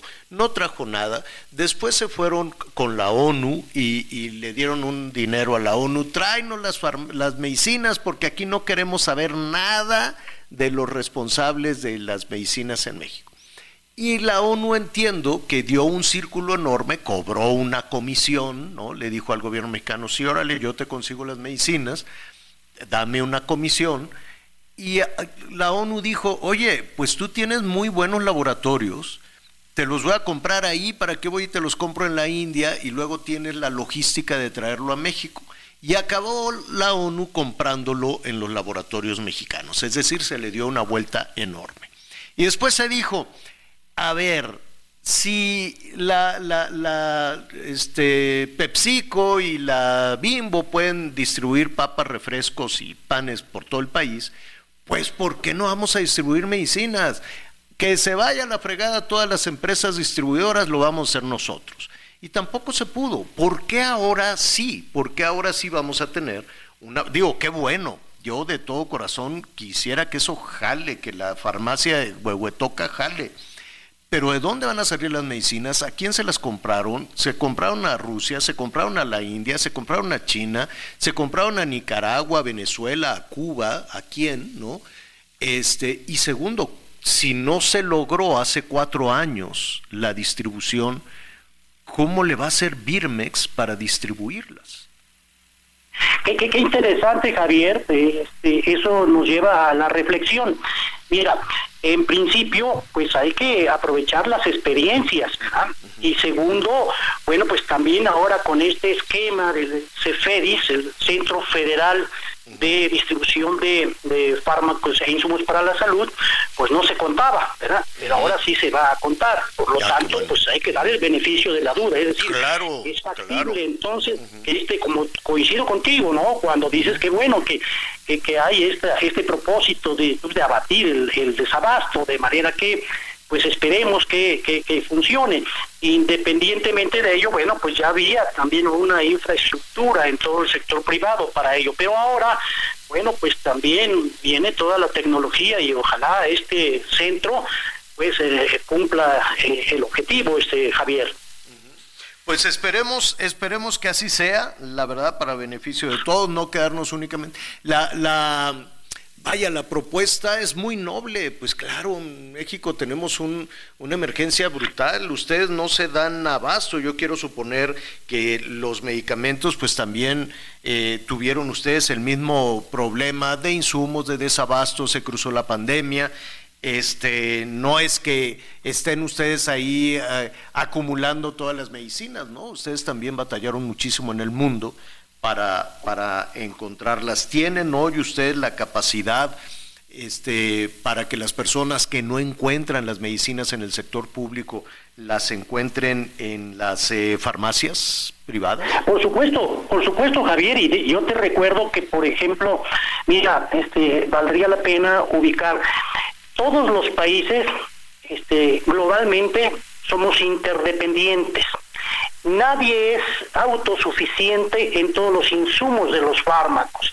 De manera que estos desabastos, estos faltantes que se han presentado en el pasado también pues, tienen una explicación ante una demanda que se ha generado por este escenario, los escenarios que se han presentado. Bueno, pues los centros de... fabricación de los insumos para la salud se vieron afectados también. A eso obedeció también estos faltantes temporales que hubo no solamente en el sector institucional, sino que también en el sector privado. Pero vamos, todas estas experiencias se tienen que aprovechar para que pues se subsanen, ¿no? Y se contemple pues lo principal que es el paciente tenga claro, pues todos los insumos para la salud disponibles, Javier. Antonio, pues estaremos atentos a lo que suceda en diciembre y nada, te mandamos un abrazo y te agradecemos la comunicación. Como siempre a tus órdenes y saludos a Anita. Gracias. Saludos a todos, aquí muy atenta. Antonio Pascual Feria, presidente de la Asociación Nacional de Farmacias de México. Que mire, Anita, Miguel, la verdad es que con todo, ahora sí que con lo que nos pasó, con todo este hecatombe que fue el sistema de salud desde antes de la pandemia, ¿no? Que se empezó a desmantelar y que quitan el seguro popular y que luego el INSABI, que luego. Y ahorita ya se quedó, pues no sé en qué vamos, honestamente. Las farmacias sí. Sí, pues de alguna manera yo sé que las familias tuvieron que gastar el 45% de sus ingresos en las farmacias, pero es en donde encontraron una solución de ser maltratado y esperar en el sistema público de salud a acudir a los consultorios de las farmacias. Hay que tener también mucho cuidado, ¿no? A qué consultorio de las farmacias se acerca, porque luego le dicen, no, pues se tiene que tomar esto y súrtalo aquí al lado, ¿no? Entonces, también, vámonos despacito, pero de que suplieron una necesidad enorme de atención además de calidez, ¿no? De que no te estén maltratando y te puedan atender, sí lo hicieron, hay que reconocer. Hay muchas cadenas de farmacias. Y nada más para concluir, de todo corazón esperemos que sí sea realidad. Yo la verdad, yo sí quiero tener un sistema de salud como el de Dinamarca. Yo sí quiero dejar de gastar el dinero y que la salud pública sea eficaz, eficiente. Espero que así sea y espero que ya el mes que entra esté jalando y en un mes más, en 2 meses más, de acuerdo a lo que dice el gobierno federal, vamos a tener el mejor sistema de salud del mundo. Del mundo, mejor que el de Dinamarca. De todo corazón espero que así sea. ¿Usted qué opina? Llámenos. Mientras tanto vamos a hacer una pausa. Volvemos. Alguien que te trate bien, que te sepa querer, que en un beso intenso te enchine la piel, que cuando tú estés con él no le importe nada más que tus ojos color miel. Estrellas y con todas ellas tu cara la forme y que a la más bella le ponga tu nombre. Sé muy bien Conéctate con Ana María a través de Twitter, @AnitaLomelí. Sigue con nosotros. Volvemos con más noticias. Antes que los demás. Heraldo Radio, la H se lee, se comparte, se ve y ahora también se escucha.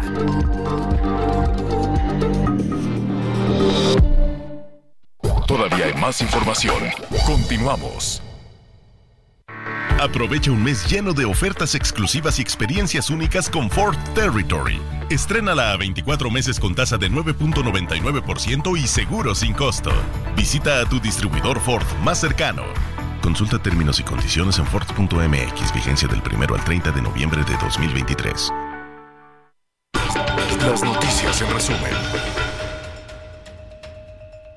El actor César Bono denunció que una mujer que actualmente vive en uno de sus propiedades, que está en Huixquiluca, en Estado de México, no ha pagado renta desde hace más de un año.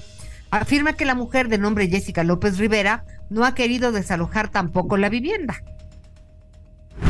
El rector de la UNAM, Leonardo Lomelí Banegas, designó a Patricia Dávila Aranda como secretaria general de la institución, por lo que se convierte en la primera mujer en ocupar este cargo. Dávila Aranda se desempeñaba como responsable del despacho de esta secretaría desde el pasado 13 de noviembre. La candidata del Frente Amplio por México, Xóchitl Gálvez, visitó el municipio de Meoqui, en Chihuahua. En su mensaje reafirmó su compromiso con el campo de la región y pidió al presidente López Obrador que no abra las válvulas de la presa La Boquilla. En el tema de la seguridad, aseguró que es injusto que las mujeres no puedan salir solas a las calles y que los empresarios tengan que entregar lo poco que ganan a los extorsionadores. El segundo día de precampaña a la presidencia, Samuel García participó en la Convención Anual y Expo ANEAS en Nuevo León. Resaltó que su estado es el ejemplo nacional de cómo resolvió el tema del desabasto de agua. Afirmó que después de 2 años de enfrentar el problema, Nuevo León ha salido adelante. Descubre un SUV de lujo que lo tiene todo, Infiniti QX50. Ahora, con 36 meses sin intereses o bono flexible. Descúbrelo en Infiniti Pedregal, Avenida Insurgente Sur 1355, Jardines del Pedregal. Teléfono 5555-285344. Válido del 1 al 30 de noviembre. CAT promedio del 10.4% sin IVA para fines informativos. Consulta www.infiniti.mx/promociones.html.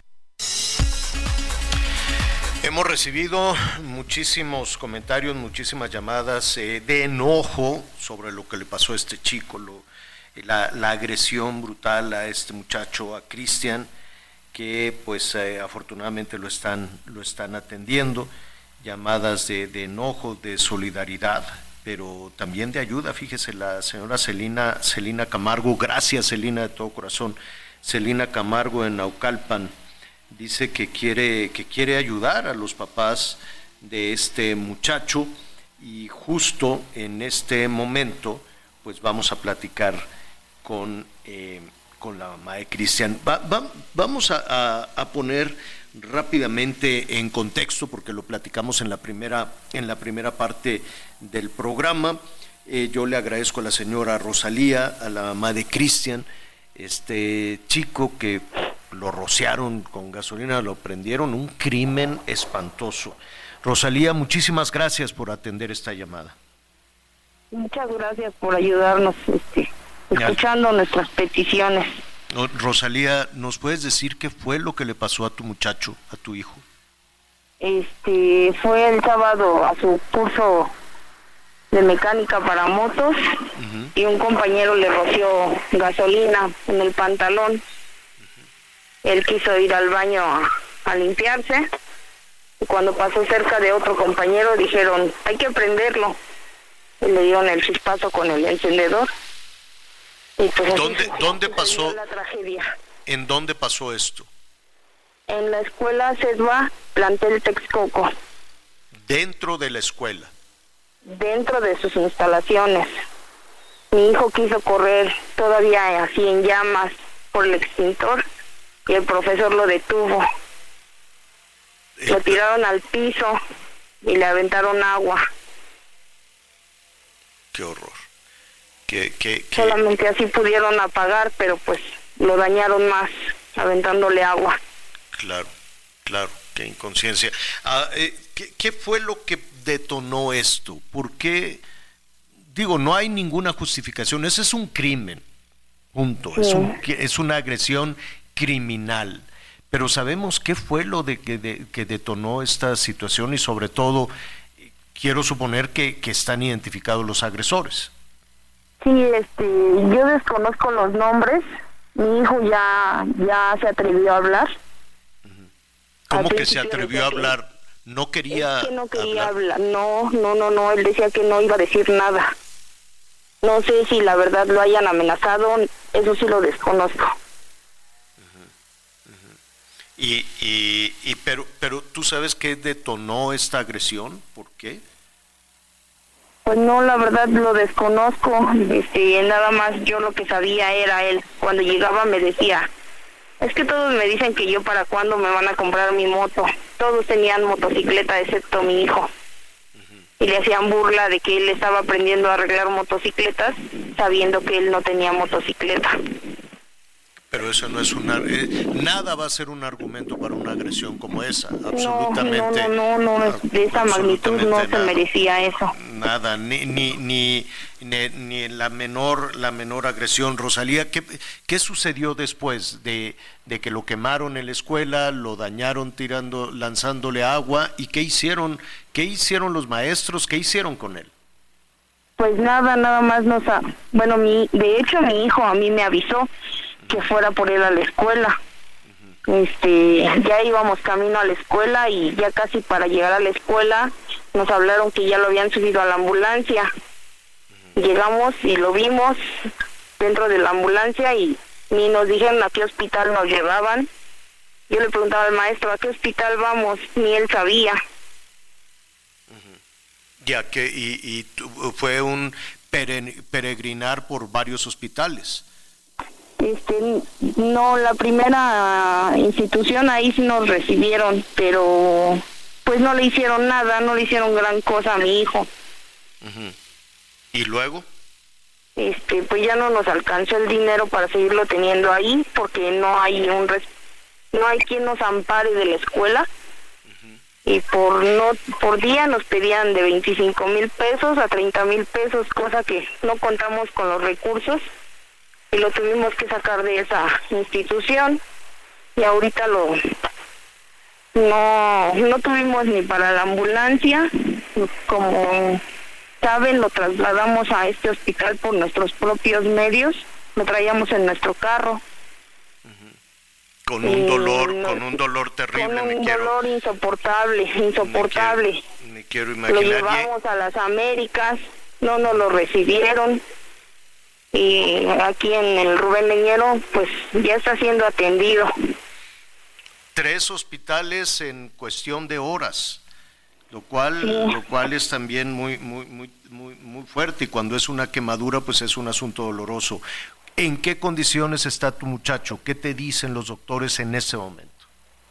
Ahorita todavía no tengo un reporte como tal, porque mi esposa entró a la visita y le iban a dar el reporte, pero ya lo tardaron mucho, no sé si estoy hablando con el médico, no ha salido.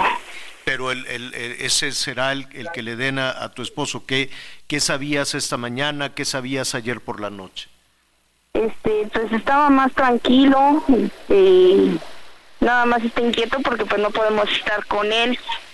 Quisiera saber si por medio de ustedes la directora del hospital nos permitiera el pase de 24 horas para que él no se sienta ya más dañado. Ya tiene mucho daño psicológico y nada más llora.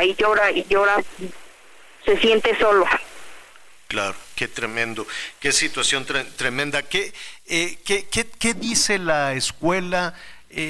¿Detuvieron ya a los agresores? ¿Quiénes son los agresores? La escuela está cerrada, de la escuela no sabemos nada, ni del director, nadie nos ha dado la cara, nadie. ¿Cómo se llama la escuela? Serva, plantel Texcoco. ¿Y cerraron? Está cerrada la escuela. No sabemos nada de nadie. ¿Han presentado ya una denuncia? ¿Se ha acercado algún tipo de autoridad, autoridad municipal, autoridad estatal, la policía, alguien, ayudarlos? Mi esposo fue a levantar la denuncia ahí a Texcoco y fue un médico legista a corroborar las lesiones que mi esposo había declarado. Uh-huh. Pero pues ahorita, le repito, como él está adentro, pues sería yo mentir y no quiero llegar a eso. No, claro. Por eso no doy más.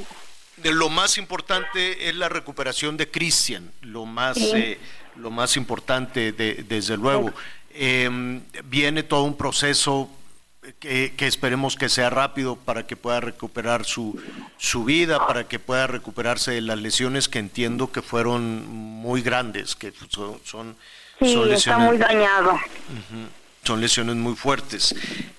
Hay personas que se han comunicado con nosotros, ciudadanos. Ojalá las autoridades también reaccionaran como los ciudadanos. Te vamos a pedir para evitar, cualquier tipo de broma o presión o engaño, que vamos a pedirte un número telefónico que vamos a mantener con cierta discreción, para que aquellas personas que se quieran comunicar o que puedan ayudar lo hagan. ¿Tienen ustedes dinero? ¿Tienen ustedes recursos para superar esta situación? No, de hecho, pues yo no me he podido presentar a mi trabajo por estar aquí al pendiente de mi hijo. ¿Cuántos hijos tienen ustedes? 3. Él es el más chico. ¿En qué trabaja tu esposo? Es empleado.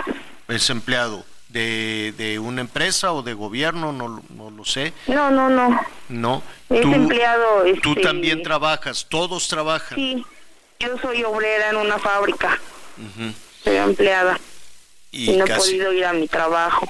Y es casi por día que tienen que trabajar. Sí, vamos al día, de hecho. ¿Qué estarías esperando de castigo para los responsables de esto? Nada más que se haga justicia, que paguen lo que hicieron con mi hijo. Y si te dicen que son menores de edad, si te dicen que son menores de edad y que no los pueden castigar, pues entonces que paguen sus papás, porque sabemos qué clases de hijos tenemos, y que se hagan responsables de lo que hicieron sus hijos. ¿Tú sabes, no tienes ninguna idea de quiénes son los agresores? ¿Eran compañeros de la escuela? ¿Los maestros deben de saber? ¿La escuela debe de saber? Sí, los maestros sí deben de saber. No, yo la verdad desconozco toda esa información. Rosalía, qué tragedia. Estaremos muy cerca de ustedes. En un momento más el equipo de producción se acercará de nueva cuenta con ustedes para poderlos apoyar. De hecho, estaremos también atentos. Sí, Anita, dime. Fíjate que pues estoy tratando de localizar a la doctora Oliva López, que es la secretaria de Salud, y también a la jefa de enfermeras del Hospital Rubén Leñero, a la directora, pues de entrada, para que nos puedan ayudar con este pase que puede a la vez ayudar a este joven a que esté un poco más tranquilo. Uh-huh. Y pues bueno, vamos a ver qué nos dicen, pero sí, con muchísimo gusto pues vamos a buscar la forma en que puedan pues atenderlos de una manera más personalizada. Claro, y que lo puedan acompañar emocionalmente, psicológicamente, físicamente. Son unas quemaduras con gasolina. Es una cosa terrible que esté el muchacho ahí solo. Rosalía, te enviamos un abrazo. Estamos trabajando para poderlos apoyar, para poderlos ayudar en la medida de lo posible, las autoridades de salud, las autoridades judiciales, y que este crimen no quede impune. Y lo más importante, que Cristian pueda retomar su vida, pueda retomar sus clases, pueda estudiar lo que le gusta y pueda salir adelante. Un abrazo a toda tu familia, a tu esposo, a Cristian, desde luego, y aquí estaremos atentos, Rosalía. Muchas gracias, se los agradezco mucho. No, nos reportamos contrario. Al ratito con usted, señora. Sí, claro, le vamos a hablar. No queremos dar de manera pública, Miguel, Anita, un teléfono, porque, como hay gente desalmada. Hay gente que cuando se entera de un teléfono, de que hay una persona que pues que no tiene cabeza para reflexionar, para pensar, los engañan y les dicen te voy a dar un préstamo, pero dame un dinero, y es terrible la forma en que en otras ocasiones son solidarios. Hay mucha gente que quiere ayudar, ¿no? Pero pues mire, hay que ayudarnos entre nosotros. Las autoridades tardan, son muy lentas, andan en otra cosa, andan en otra candanga, andan en elecciones toda la vida, pero entre todos, entre nosotros nos podemos ayudar. Ahí está el número telefónico también a sus órdenes. Muchísimas gracias por acompañarnos. Bueno, estaremos ahí atentos a todo este tema, atentos a toda esta situación. Estaba escuchando lo de César Bono, saludos a César Bono. Ah, también, qué situación. A ver, él tiene un departamento, a ver, no me sé muy bien la historia, pero escuchándolos a ti, Miguel, a ti, Anita, tiene un departamento en Huixquilucan y lo rentó, ¿no? Tiene una propiedad. En la Herradura, así es. Ahí en la Herradura. ¿Y luego qué pasó? Bueno, él tiene precisamente esta propiedad en la Herradura y desde hace 2 años lo rentó, se lo rentó a una mujer identificada como Jessica López Rivera y quien se identificó también como trabajadora, bueno, que trabajaba en el Instituto Mexicano del Seguro Social. De acuerdo con lo que dice el actor César Bono el día de ayer, hace 2 años cuando le empezó a rentar la casa, ella le pagó por adelantado un mes de renta. O sea, un año por adelantado le dio. Le dijo, aquí está el primer año de renta, que fue el 2022. A partir de que se vence ese primer año de renta adelantada, en el 2023 ya no le pagó absolutamente nada. Estamos ya en noviembre, 11 meses sin que le pague un solo quinto de renta y ella sigue ocupando el domicilio del señor César Bono. Evidentemente le solicitó el pago, evidentemente le ha solicitado todo, pero ella se ha negado y ya se fueron a instancias judiciales, Javier. Primero en Huixquilucan, en donde en la zona de Huixquilucan, aparentemente César Bono ya había ganado ahí por parte de un juez, en donde, bueno, pues que esta mujer tenía que desalojar, comprobó él lo que estaba sucediendo y que se tenía que salir. Sin embargo, pues esta mujer ya se fue a otra instancia, también ahí en la zona de Huixquilucan, y ahora un juez pues le está dando la razón a ella. El hecho es que tiene un año que no le paga renta, y por cierto... ¿Por qué le da la razón? ¿Sí? ¿Por qué tiene ella la razón de ocupar un inmueble? Hay un contrato, ¿no? Oye, me rentas tu casa, yo te doy un dinero. ¿Dónde está? No entiendo bien, no tengo el contexto, pues, para ver por qué un juez dice no, que se quede ahí sí, sin pagar. El tema es que un juez le dio la razón a César Bono y otro juez le dio la razón a la inquilina, a Jessica López Rivera, y siguen en pleito. El tema es que siguen en pleito y pero lo que ella, dice César Bono. ¿Ella qué? La señora esta Jessica es muy pobre o está impedida. Pues no creo, porque si tú te vas a rentar a la Herradura, para nuestros amigos que no conocen, pues la Herradura pues es una de las zonas más caras del Estado de México, si no del país, señor. Uh-huh. Sí. Y si tú llegas y pagas una renta, digo, no tengo la menor idea, Javier, pero si le estaba cobrando, ¿qué te parece? 40, 50 mil pesos de renta probablemente al mes. No tengo la menor idea, la verdad es que no tengo la menor idea cuánto cuesta una renta en la zona de la Herradura, pero no cuesta 5,000, no cuesta 10,000 pesos. No creo, no, claro, debe de ser, debe ser claro, muy caro. El tema es quién llega y paga por una renta de un año por adelantado. O sea, vamos a suponer, vámonos tranquilitos, 40,000 pesos, $500,000 de un solo pago, pero claro, eso fue el 2022. Para el 2023 no se ha hecho absolutamente ningún pago y hoy el caso está en juzgados y es la ayuda que pide César Bono, que se le ayude ya a resolver el asunto, porque bueno, como sabemos, ha estado delicado de salud y pues no es tan sencillo estarse moviendo en querellas o estarse moviendo en esas cuestiones de juzgado. Aunque estés bien de salud. ¿Sabes qué vamos a hacer? Porque se nos viene tiempo encima, vamos a invitar a un especialista y que nos diga qué pasa, ¿no? ¿Qué garantías tienes? Porque la gente que renta algún negocito, una casa chiquita, grande, mediana, pobre, rica, lo que sea, pues ya le da mucho miedo de verse envuelto en estas situaciones y que pase el tiempo, porque creo que hubo una serie de modificaciones legales que permitían, que abrían la puerta a este tipo de cosas. Cuando arrancó esta administración. Si no tienes tu contrato, sí. Sí, por eso es muy importante que cada año que vaya venciendo el arrendamiento tú tengas un contrato nuevo. El error es tener un contrato por muchos años, renovación cada año. Oye, y también, eso es lo que decía el señor César Bono, de que esta mujer era trabajadora funcionaria del Seguro Social. Ayer, el Instituto Mexicano del Seguro Social en sus redes sociales publicó que no. Dice, IMSS informa sobre la denuncia pública del actor César Bono hacia una persona por falta de pago de renta de su propiedad.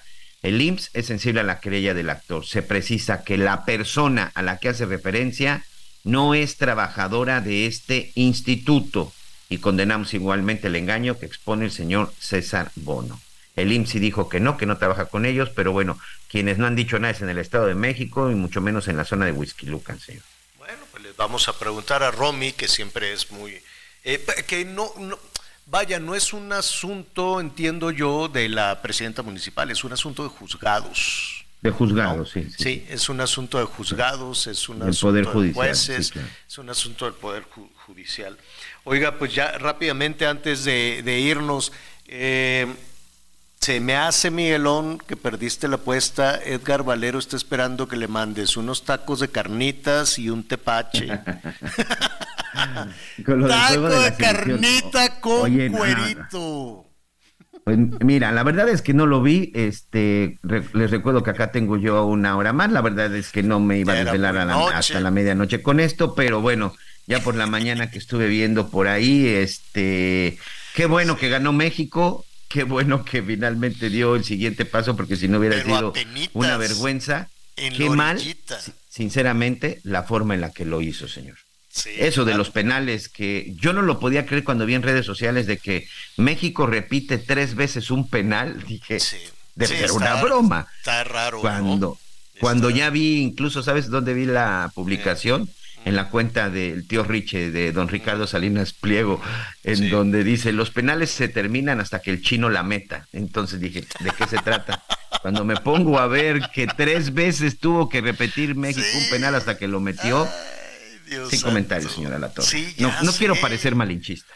No, pero a ver, no, falló. A ver, otra vez, pues, te vas a dar, es que, no, a ver. Otra vez, no, ándale, aplícate, ya como en la primaria, ¿no? Así como que se lleven todos medallita.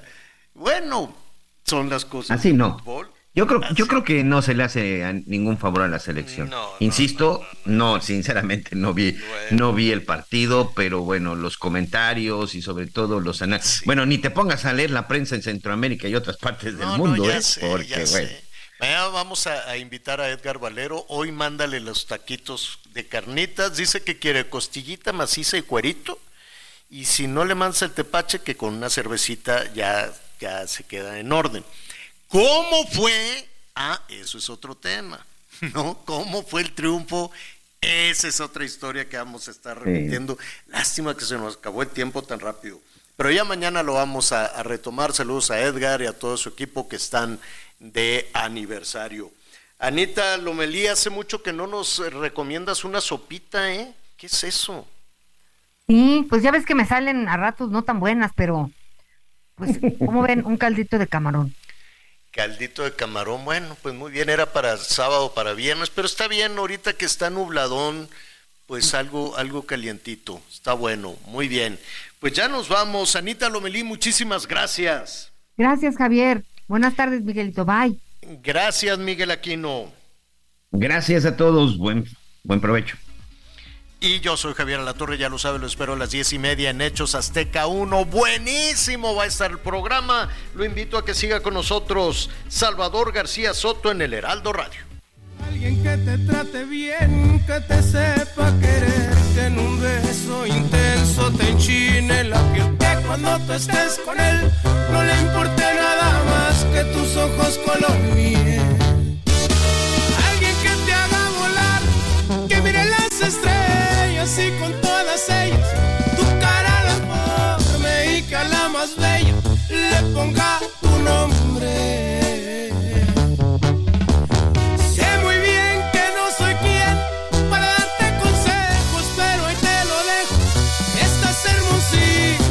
Sin un defecto, tú lo tienes todo, te digo la neta, pero sin mí estás casi completa, pero sin... Gracias por acompañarnos en Las Noticias con Javier Alatorre. Ahora sí ya estás muy bien informado.